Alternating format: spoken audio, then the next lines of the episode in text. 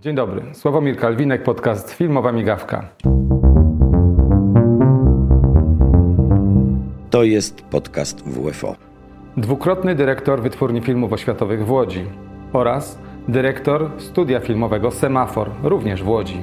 Odpowiedzialny za największe sukcesy WFO, człowiek, który przyciągnął do wytwórni największe sławy, które zdobywały laury na międzynarodowych festiwalach i stały się legendą polskiej kinematografii, takie m.in. jak Krzysztof Ptak, Bogdan Dziworski, Zbigniew Rybczyński, Ryszard Lęczewski. To są ludzie, których sprowadził, zachęcił do pracy i odpowiednio również finansował gość naszego dzisiejszego spotkania. Zapraszam serdecznie na rozmowę ze Zbigniewem Godlewskim, gościem spotkania, które odbyło się w kinie Charlie. Zapraszam serdecznie. To jest podcast WFO. To co, powitamy Państwa wszystkich? Witamy? Witamy, oczywiście. Witamy Państwa bardzo serdecznie. Wszystkich tych, dla których y, adres Kilińskiego 210 jest przepiękną historią z młodości albo z wczoraj. Witamy na wyjątkowym wieczorze. Diano, Tobie teraz oddaję głos. E, bardzo Ci dziękuję, Elżbieto. Ja w ogóle chcę Państwu powiedzieć, że ten projekt, który e, mamy jako taki e, serial w odcinkach, tak bym powiedziała, taki festiwal w odcinkach, który od czerwca do listopada dzielnie te 60 filmów, bardzo różnych. Czy Państwo mnie słyszycie? Tak jest dobrze? Super. Tylko ja nie mam, nie mam mikrofonu. Ten mikrofon jest y, do, do tego. Filmowa uroda miasta to jest ten pretekst, aby spotkać się dzisiaj, ale tak naprawdę e, bliskość kontaktów i między innymi e, to, jak bardzo bliską osobą mi się stała przez ten czas pani Elżbieta Czarnecka. E, ja naprawdę bardzo dziękuję, że doprowadziła do tego spotkania, bo gdyby nie Elżbieta Czarnecka dzisiaj, no takich legend by tutaj nie było. Jak to mówią, mówi teraz młodzież, za dużo legend na jednym zdjęciu będzie, tak jakby w takim kontekście. Ale wszyscy tutaj są legendą, którzy są z tego adresu, miasto. tak, filmowego miasta. Ale mówiąc o, o legendach, chociaż tak skromnie chcielibyśmy, panie Zbyszku, od nas. Dziękuję.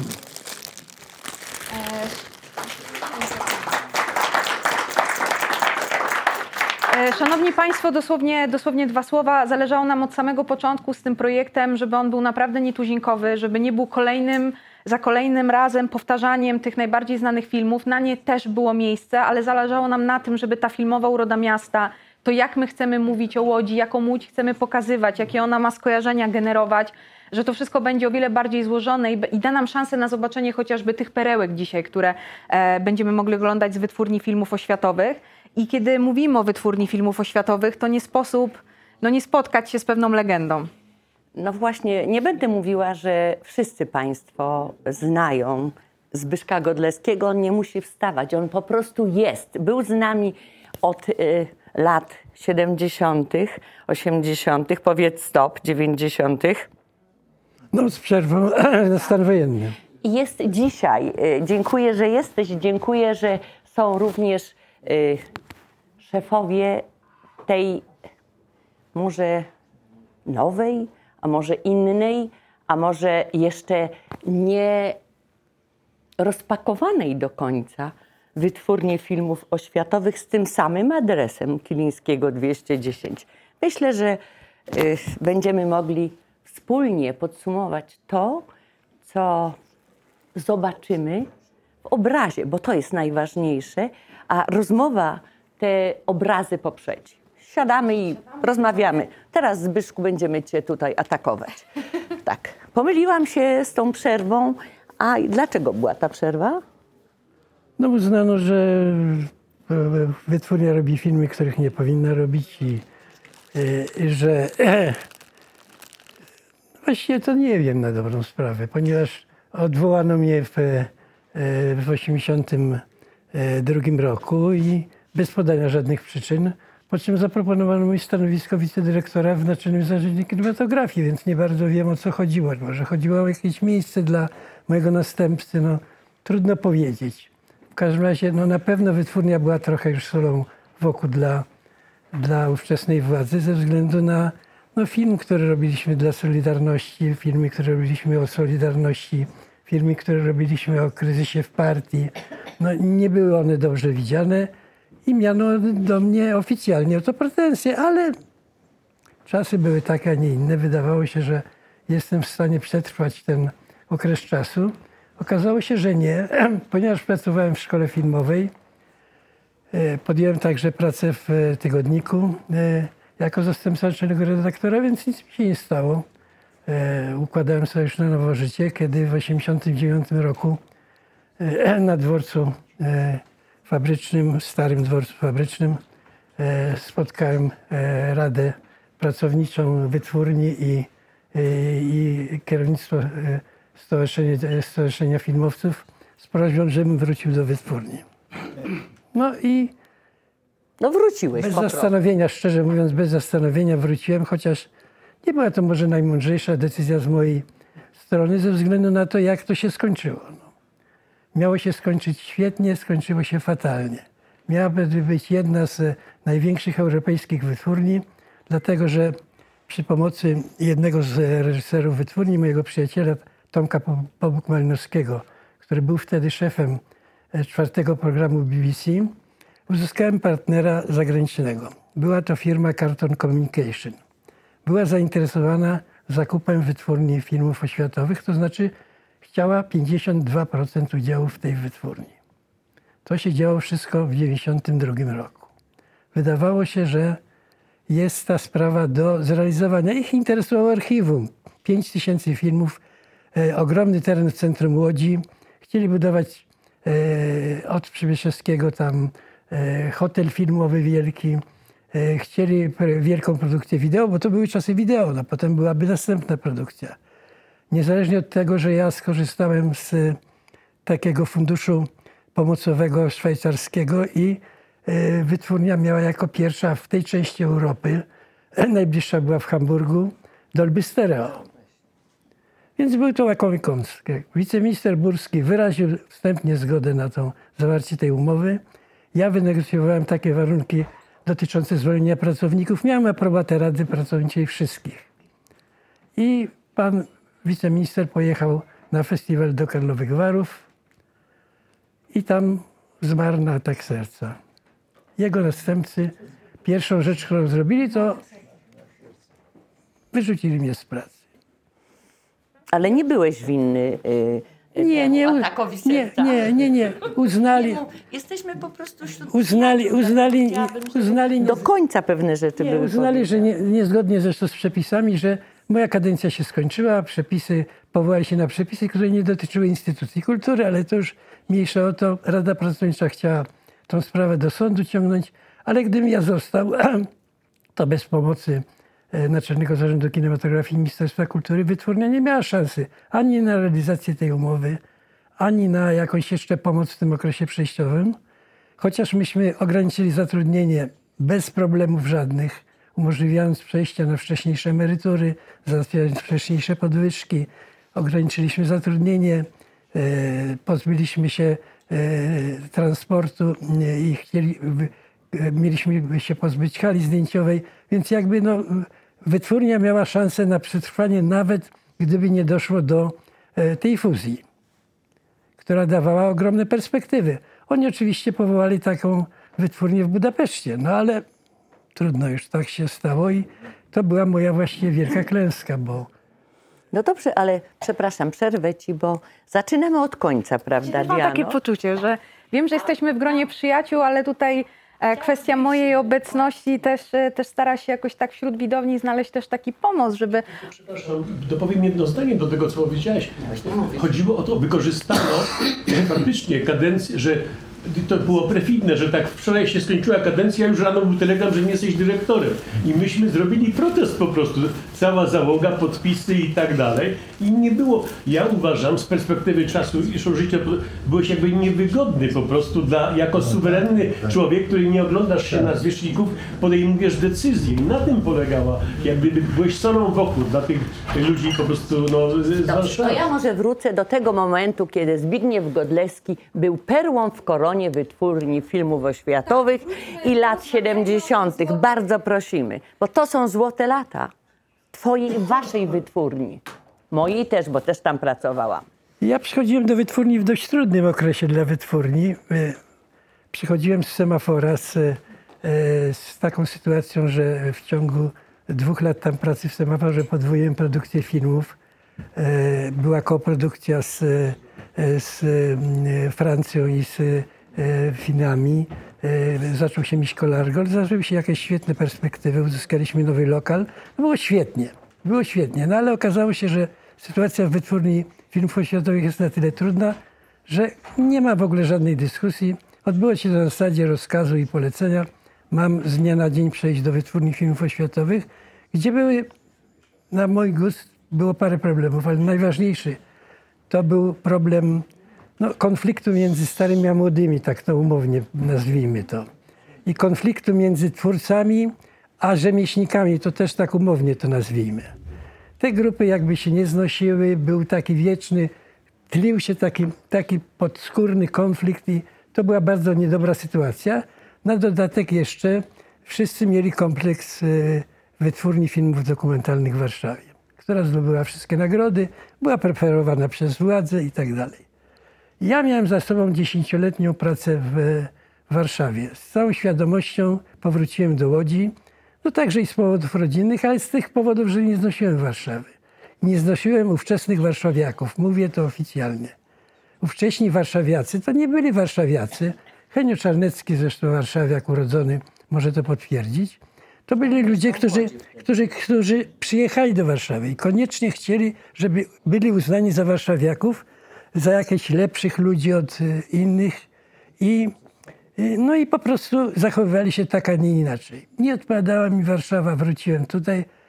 E, Zacząłem pracę najpierw w Polskiej Akademii Nauk, e, w centrum, organizując Centrum Badań Molekularnych. I, i, i, no nie miałem kompleksu Warszawy, wręcz przeciwnie. Na dodatek ja się wy- wywodziłem z pokolenia ZS Pruskiego. Przez 10 lat pracowałem w Radzie Naczelnej ZSP. Miałem, nie ukrywam, świetne kontakty osobiste z ludźmi, którzy wtedy pełnili już ważne funkcje. Mój wiceminister był moim młodszym kolegą ZS-owskim, Geniu Mielcarek, więc miałem dość dobrą sytuację po to, żeby nie zabiegać o pieniądze, nie zajmować się jakimiś tam drobnymi problemami, ale żeby skoncentrować się na unormowaniu tej sytuacji wewnętrznej.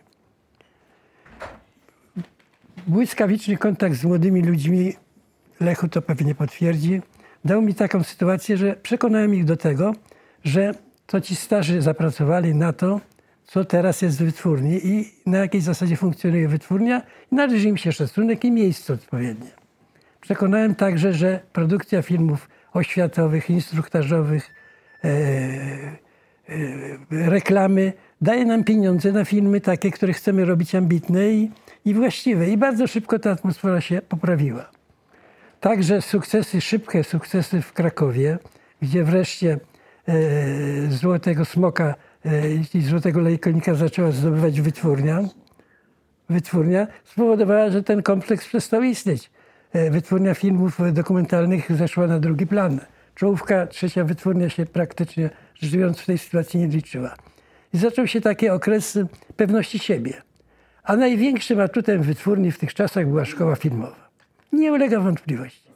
To, że ja tak, jak w każdych, to, że ja potrafiłem błyskawicznie nawiązać kontakty ze szkołą filmową, z tym środowiskiem, E, Miałem zresztą szczęście e, ludzi ze, ze szkoły, kontakty z okresu Pstrąga, Cytryny, gdzie byłem też zaangażowany, pisałem teksty, spowodowały, że ludzie przychodzili. Zresztą przychodzili już do semafora, ale zaczęli przychodzić masowo do, do wytwórni. No i zaczęły się sukcesy. No. A jak mówił kiedyś jeden z moich przyjaciół, sukces rodzi sukces, a bieda rodzi biedę. Więc sukces rodził sukces. I no, stąd ten bardzo naprawdę świetny okres, który nie zakończył się właściwie w, w stanie wojennym w 80 latach. Bo on jednak przetrwał ten trudny taki okres e, tego, kiedy się tutaj zmieniali dyrektorzy i różne były sytuacje, kiedy znowu nam się udało uzyskać e, w roku 90 nagrodę Feliksa, e, bardzo znaczącą nagrodę za film Usłyszcie mój krzyk. Prawda? E, Maciej Drygas Jurek Hoffman i ja otrzymaliśmy tą nagrodę Feliksa, odbieraliśmy ją w Berlinie, w auli zresztą imienia Di- Dietrich, aktorki filmowej znanej. Także, mm, no jak mówię, dlatego zacząłem od, tej, od tego niedosytu, dlatego że, mm, że wyobrażałem sobie, że ta wytwórnia, która przetrwała dzięki Bogu i z radością widzę tutaj e, obecnego szefa i, e, i widzę tutaj Jacka Szmita, który dla mnie jest symbolem ci- ciągłości. Przychodziłem do wytwórni, to Jacek już robił film Hamadria, E, Teraz jeszcze ciągle w tej wytwórni pracuję. I dla mnie to jest taka ciągłość, która jest e, ważna w, e, w funkcjonowaniu, w istnieniu każdej takiej instytucji. No. Tak, ale wśród gości Twoich są również Twoi przyjaciele z semafora, tego zaprzeszłego i tego późniejszego. Więc y, ponieważ on był tylko takim epizodem, prawda, w Twojej filmowej karierze, powiedz mi, powiedz nam o tym semaforze z tamtych zaprzeszłych lat. Coś więcej niż my wiemy. Y, Semafor to była zupełnie inna. To była jedna taka średnia, powiedzmy sobie, rodzina. To była firma dużo mniejsza, e, o ogromnych możliwościach, dlatego że robiła właściwie wszystkie gatunki e, animacji. Nie było takiej drugiej wytwórni w Polsce, która robiła e, filmy lalkowe na przykład, która robiły filmy kombinowane na przykład, za który dostała Oscara, to znaczy dostaliśmy ten film za, e, tego Oscara za film e, Zbyszka Rybczyńskiego. Te techniki kombinowane były bardzo złożone, skomplikowane i mało znane w, w obecnych czasach. Tam była znakomita, świetna atmosfera. Na dodatek jeszcze to, że jedna z, e, jed- jedno ze studiów semafora mieściło się w Tuszynie, dawało nam ogromną, ogromny handicap. Otóż jak jechało się do Tuszyna, to tam cały czas trwała praca. Nawet do tego stopnia, że bardzo szybko udało nam się zrobić wszystkie wolne soboty w semaforze. Było to oczywiście za takim porozumieniem Rady Zakładowej Stowarzyszenia Filmowców i moim, bez zgody oczywiście władzy, na tej zasadzie, że dwa, dwa dni w tygodniu były tak zwane długie dni do godziny 18, wtorek i czwartek, a każda sobota była wolna, dlatego że jak ludzie jechali do, e, do Tuszyna, to tam nie można było wyjść do sklepu, załatwić jakieś sprawy urzędowe, pójść do lekarza. Tam jak się jechało, to się pracowało przez te, przez te godziny, więc te, te godziny do 18 od rana były wspaniale wykorzystywane. W związku z tym udało się w ciągu dwóch lat nagle zrobić 35 filmów, 70 parę. Udało się bardzo szybko znaleźć e, koproducenta pana Barriedo, Misia Kolargola. Udało się natychmiast e, załatwić e, w bardzo szybkim tempie muminki. No, zaczęły się koprodukcje, co oznaczały dewizy, sprzęt. No więc e, takie czasy, takie dwa lata cudownych czasów w takiej małej rodzinie. Nie, na pewno nigdy nie zapomniane przeze mnie. Przyznaję, że odchodziłem żalem. Przyznaję także, że też delegacja jeździła do ówczesnego ministra kultury, wicepremiera Teichmy, no ale on rozkładał tylko ręce i mówił, że jest taka potrzeba, w związku z tym on nic nie poradzi. I trafiłem do wytwórni e, filmów oświatowych, która nie była dla mnie niczym specjalnie nowym. Po pierwsze korzystaliśmy z dźwięku, korzystaliśmy z laboratorium wytwórni. Mój przyjaciel był dyrektorem, Piotrek Szczepański. Po drugie, reżyserzy z wytwórni filmów oświatowych i z semafora się wymieniali bardzo często. Po trzecie, tak, operatorzy, szczególnie operatorzy. Po trzecie, ci młodzi ludzie, którzy przychodzili ze szkoły, to przychodzili i do semafora, i do, e, do oświatówki, więc e, ten kontakt, ta łatwość e, przejścia i nawiązania kontaktu no, sprzyjała i wytwórni, i mnie, i całemu środowisku. Stąd tak się to zaczęło wszystko, wszystko dobrze układać. Ja chciałem właśnie przenieść bardzo dużo wzorów z semafora do oświatówki i udało mi się to zrobić. E, Ja myślę, że atmosfera i klimat się poprawił. Tu zresztą rozmawialiśmy przed wejściem na salę z, z osobami, z rodzinami, nawet pracowników wytwórni, którzy mówili, że to była taka jedna wielka rodzina także. Wspominali wyjazdy z rodzicami na plany zdjęciowe, bo to wszystko było możliwe. Ja chcę powiedzieć jedną rzecz ważną, najważniejszą chyba. Film jest pracą zbiorową. Nie liczy się reżyser, nie liczy się operator, liczy się ekipa realizatorska. Od kierowcy zaczynając, prawda, kończąc na reżyserze. To jest ekipa, która robiła film. Dobrym obyczajem filmu, wprawdzie nie na zakończenie filmu, ale na zakończenie zdjęć była taka, w cudzysłowie, wiecha, prawda, takie spotkanie całego grona przy jakiejś oczywiście pewnej ilości alkoholu. Taka wiecha, jaka jest na budowie, prawda? Tak się kończyła praca całego, całego zespołu. Podziękowanie wszystkim, uznanie wkładu i pracy wszystkich w, tą, w, to, w ten film. To nie było, oczywiście, że film był głównie dziełem reżysera i operatora, nie ulega wątpliwości, ale montażysta, dźwiękowiec i cała reszta ekipy wiedziała, że ma uznanie. Od dyrekcji poczynając, poprzez swoich Bardzo prosimy, bo Prosimy Jacku ciszej, bo nam, nam tu przeszkadza, nie słyszą w pierwszych. I to uświadomienie sobie filmu jako pracy zbiorowej było bardzo ważne. To było po pierwsze moje początkowe zadanie, żeby wbijać to powoli do głowy. Nie ma gwiazd, nie ma jakichś tam szczególnie wyróżniających się i szczególnie traktowanych ludzi. Jest ekipa, która robi film. Która w różnych, najczęściej trudnych warunkach ten film robi. No właśnie chciałam zapytać o takie pana credo, y, które można by też wykorzystać nie tylko w przestrzeni samego wspomnienia o wytwórni filmów oświatowych i to jest e, niesamowicie nośne, co pan mówi, nie ma gwiazd, jest to poszanowanie dla tradycji, dla tych em, osób, które już miały e, zupełnie i inny wkład i, i, i też e, no, swoje zrobiły dla wytwórni. Ale chciałam zapytać w kontekście tego projektu Filmowa Uroda Miasta, gdzie też staramy się tę łódzkość na różnych poziomach wybijać, o te łódzkie wątki też wytwórni filmów oświatowych. E, Bo wydaje mi się, że to jest niesamowita szansa, żeby móc o to zapytać i to dużo dla, e, dla, dla projektu. Czy tutaj mógłby się pan, pan odnieść? Więc ja myślę, że y, to była bardzo ważna część y, dla właśnie chyba właśnie wszystkich, którzy pracowali w wytwórni. Y, Ja myślę, że zaczęło się to Pałacami Ziemi Obiecanej, najbardziej chyba. Leszka Skrzydło, najbardziej znanym filmem. Y, I potem staraliśmy się to wszystko, wszystko kontynuować. Ja myślę, że taką klamrą, która, zaczyna, która kończyła ten cykl taki łó- łódzki, to był ostatni skrawek Ziemi Obiecanej, który Państwo będą mogli dzisiaj obejrzeć. To jest film o, o, te, o takiej odlewni, XIX-wiecznej odlewni e, Wifamy, prawda, k- który jest dzisiaj do obejrzenia. Ale ja, y, y, mało kto wspomina o tym, że e, w wytwórni był realizowany tak zwany łódzki kwartalnik filmowy. Nie miał on specjalnego poparcia. Nie miał specjalnego poparcia, ponieważ władza uznawała, że tam za mało ich jest w tym kwartalniku. No ale udawało mi się jakoś ich omijać, prawda? I, i od czasu do czasu pokazać tam kogoś, żeby, żeby zaspokoić ich ambicje, ale y, no, tak, to był, Próżność, masz rację Leszku, bardziej to był bardzo ważny zapis też, e, e, też e, e, tej łodzi filmowej. No ale były także e, dwie rzeczy moim zdaniem istotne. Przegląd filmów społeczno-politycznych, tak się to musiało wtedy nazywać. Teraz się jest, jest człowiek w zagrożeniu, prawda?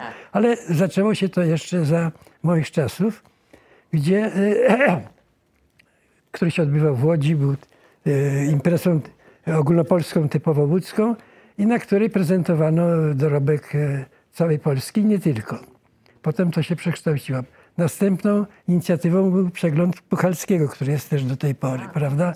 Więc ja, I to wszystko były inicjatywy wytwórniane, więc wytwórnia tworzyła taki klimat. To, że żeśmy pokazywali w naszej sali projekcyjnej systematycznie robiliśmy pokazy filmów. E, też było jakimś tam e, ukłonem w stronę, mm, w stronę Łodzi. No a poza tym tak, no, nie ukrywam, że mm, Łódź Filmowa w tym czasie to było takie grono przyjacielskie. E, e, Miejskie Zarząd Kin, czy Okręgowe Przedsiębiorstwo Rozpowszechniania Filmów, Wytwórnia Filmów Fabularnych, kopie filmowe, Studio Opracowań Filmów, Oświatówka, Semafor. My właściwie byliśmy e, przyjaciółmi, byliśmy rodziną, byliśmy przyjaciółmi. Byliśmy przyjaciółmi. Jeździliśmy e, na, na, na rady do Warszawy, jeździliśmy na ogół jednym samochodem, jakimś mikrobusem najczęściej. Po drodze ustaliliśmy sobie poglądy, żeby zajmować jednakowe stanowisko. No i Łódź wygrywała na tym, występowała jako jeden, jeden że tak powiem, przedmiot. Te, te wszystkie pięć instytucji występowały w charakterze, y, y, zawsze występował jeden, jedna osoba, jeden z dyrektorów w imieniu wszystkich. I było bardzo, było wtedy łatwo i, i osiągnąć jakiś tam sukces y, w sprawach organizacyjnych, ale było także, także i łatwo e, osiągnąć, y, dostać pieniądze. Przecież to było najważniejsze. No. Ja nie ukrywam, że za jeden z najważniejszych swoich sukcesów e, uznaję taki Fundusz Aktywizacji Produkcji. Toż były to czasy, kiedy istniał tak zwany popiwek, czyli jak zwiększano płace, to trzeba było płacić ogromny podatek. To w ogóle była impreza nie, nie, nieopłacalna. Natomiast był potrzebny jakiś bodziec, żeby film był skończony w terminie. No były dwie metody. W semaforze się sprawdzała jedna metoda. Jak ja wiedziałem, kto jest reżyserem filmu, to starałem się dobrać mu takiego operatora, który potrzebuje pieniędzy. Działkę buduje, mieszkanie kupił i tak dalej. To dało stuprocentową gwarancję, że film zostanie zrealizowany szybko i w terminie. Ale to były prymitywne i śmieszne metody. Więc wymyśliłem taki fundusz aktywizacji produkcji. Jeśli film był zrobiony w terminie, to przysługiwała premia wszystkim zresztą realizatorom filmu i ta premia nie wchodziła w ten popiwek. Co dało nam, dawało nam, jak, jeśli mieliśmy pieniądze, a mieliśmy pieniądze, dawało nam nieograniczone pieniądze na taki system właśnie premiowania nagród. Ja najpierw ja dostałem zgodę na to, żeby zrobić to od ministra w semaforze. Potem oczywiście jak poszedłem do oświatówki, to wystąpiłem o oświatówkę. No nie wypadało nie wprowadzić tego w innych wytwórniach, więc potem zaczęło to obowiązywać w całej, w całej kinematografii. To był wspaniały, znakomity system na ominięcie ówczesnych przepisów. Jeden zresztą z możliwych i, no i takich istotnych, który wpływał na naszą kondycję. No, nie ukrywajmy, że możliwość w szybkim okresie czasu zwiększenia zarobków mniej więcej 30-40% i to właściwie dla większości ludzi, dlatego że, że, że e, no, gro ludzi tam powiedzmy sobie w wytwórni pracowało 500, ale w samej administracji, w tym zespole, który nie był objęty tym funduszem, było zaledwie e, gdzieś tam kilkanaście osób z administracji. Więc było to bardzo wygodne. Stwarzało oczywiście pewną też dobrą atmosferę i klimat. Ja chcę tylko tę pierwszą część, jeżeli pozwolicie Państwo, Państwo pozwolą, bo za chwilę będziemy oglądać dokonania, takim cytatem zamknąć. Mówiło się w Łodzi, on tworzy elitę młodych, pazernych na nowe filmowe wyzwania przez ponad dekadę. Czy y, to związane było nie tylko z Twoją pazernością, z Twoim wykształceniem prawniczym, ale z tym, co jest dalszym ciągiem tej wypowiedzi nie mojej, że byłeś tak łagodną osobą i tak bardzo spokojnie wszelkie, problemy przyjmowałeś na przysłowiową klatę i myślę, że i Leszek, i Jadzia, i y, Zbyszek potwierdzą to, że y, nie odczuwało się tej konfliktowości, która istniała wszędzie. W każdej instytucji kultury filmowej w tym mieście. Znaczy ja wiem, no, ja tak po pierwsze, ja miałem taką zawsze dewizę, że każda decyzja jest dobra, która jest szybka. Wiem, że miałem taką ksywę w pewnym okresie pistolet. E, Po prostu uważałem, że jeśli nawet decyzja będzie zła, a jest ta decyzja, to już jest dobrze. W związku z tym e, to była pierwsza moja zasada. Druga moja zasada była taka, ale nie znosiłem gabinetu. Siedziałem tam godzinę, rano zresztą przyjeżdżałem zawsze jeszcze przed tym, zanim wytwórnia zaczęła pracować, pół godziny, porządkowałem sobie sprawy. Potem byłem wszędzie. Nie po to, żeby kontrolować, sprawdzać albo pouczać. Broń Boże, to była ostatnia rzecz, którą ja mogłem zrobić. Uważałem, że jeśli mechanizm jest dobrze zorganizowany i dobrze naoliwiony, to on ma sam dobrze funkcjonować, a ja mam nie przeszkadzać. Nie przeszkadzać. I nie było to tak, że jak ktoś przychodził do mnie, byłem w dźwięku czy byłem w laboratorium z jakąś sprawą, to ja mu kazałem przychodzić do gabinetu. Nie. A Stawaliśmy sobie w rogu. Ja byłem zawsze bez marynarki, którą oczywiście miałem na wszelki wypadek w szafie, w, w pokoju, w gabinecie, ale, ale byłem w stanie podjąć tę decyzję natychmiast i natychmiast ją zrealizować. W związku z tym no byłem takim, takim bratem łata, no co tu dużo mówić. No. Tak, jak, tak. Na dodatek jeszcze, nie wiem, no miałem taką, taką, nie wiem czy wadę, czy zaletę szybkiego nawiązywania kontaktów. E, Z bardzo wieloma ludźmi byłem w bardzo dużej przyjaźni.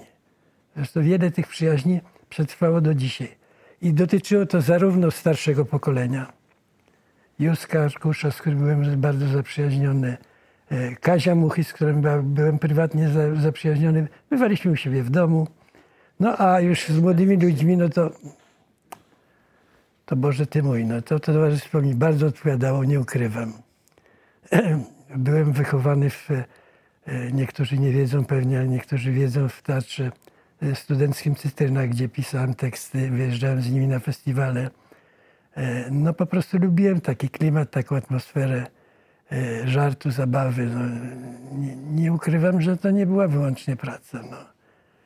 Nie ukrywam, że bardzo chętnie wyjeżdżałem na plany filmowe. Nie po to, żeby sprawdzać, czy tam ktoś czegoś nie, nie oszukał albo nie zatrudnił na lewo, czy tak dalej, tylko żeby zobaczyć, czy nie trzeba coś pomóc. No i żeby poprzebywać w tym towarzystwie, którym, w którym się czułem znakomicie i oni ze mną też, mam nadzieję, dobrze, dlatego że no, byłem na ogół zapraszany. To był podcast Filmowa Migawka. Dziękuję Państwu za uwagę. Zapraszam na kolejny odcinek filmowej migawki już za tydzień. Zapraszam do subskrybowania i lajkowania naszych produkcji na takich platformach jak m.in. YouTube, Spotify, Apple Podcast i wiele, wiele innych. Dziękuję Państwu. Zapraszam na spotkanie za tydzień. Sławomir Kalwinek, filmowa migawka.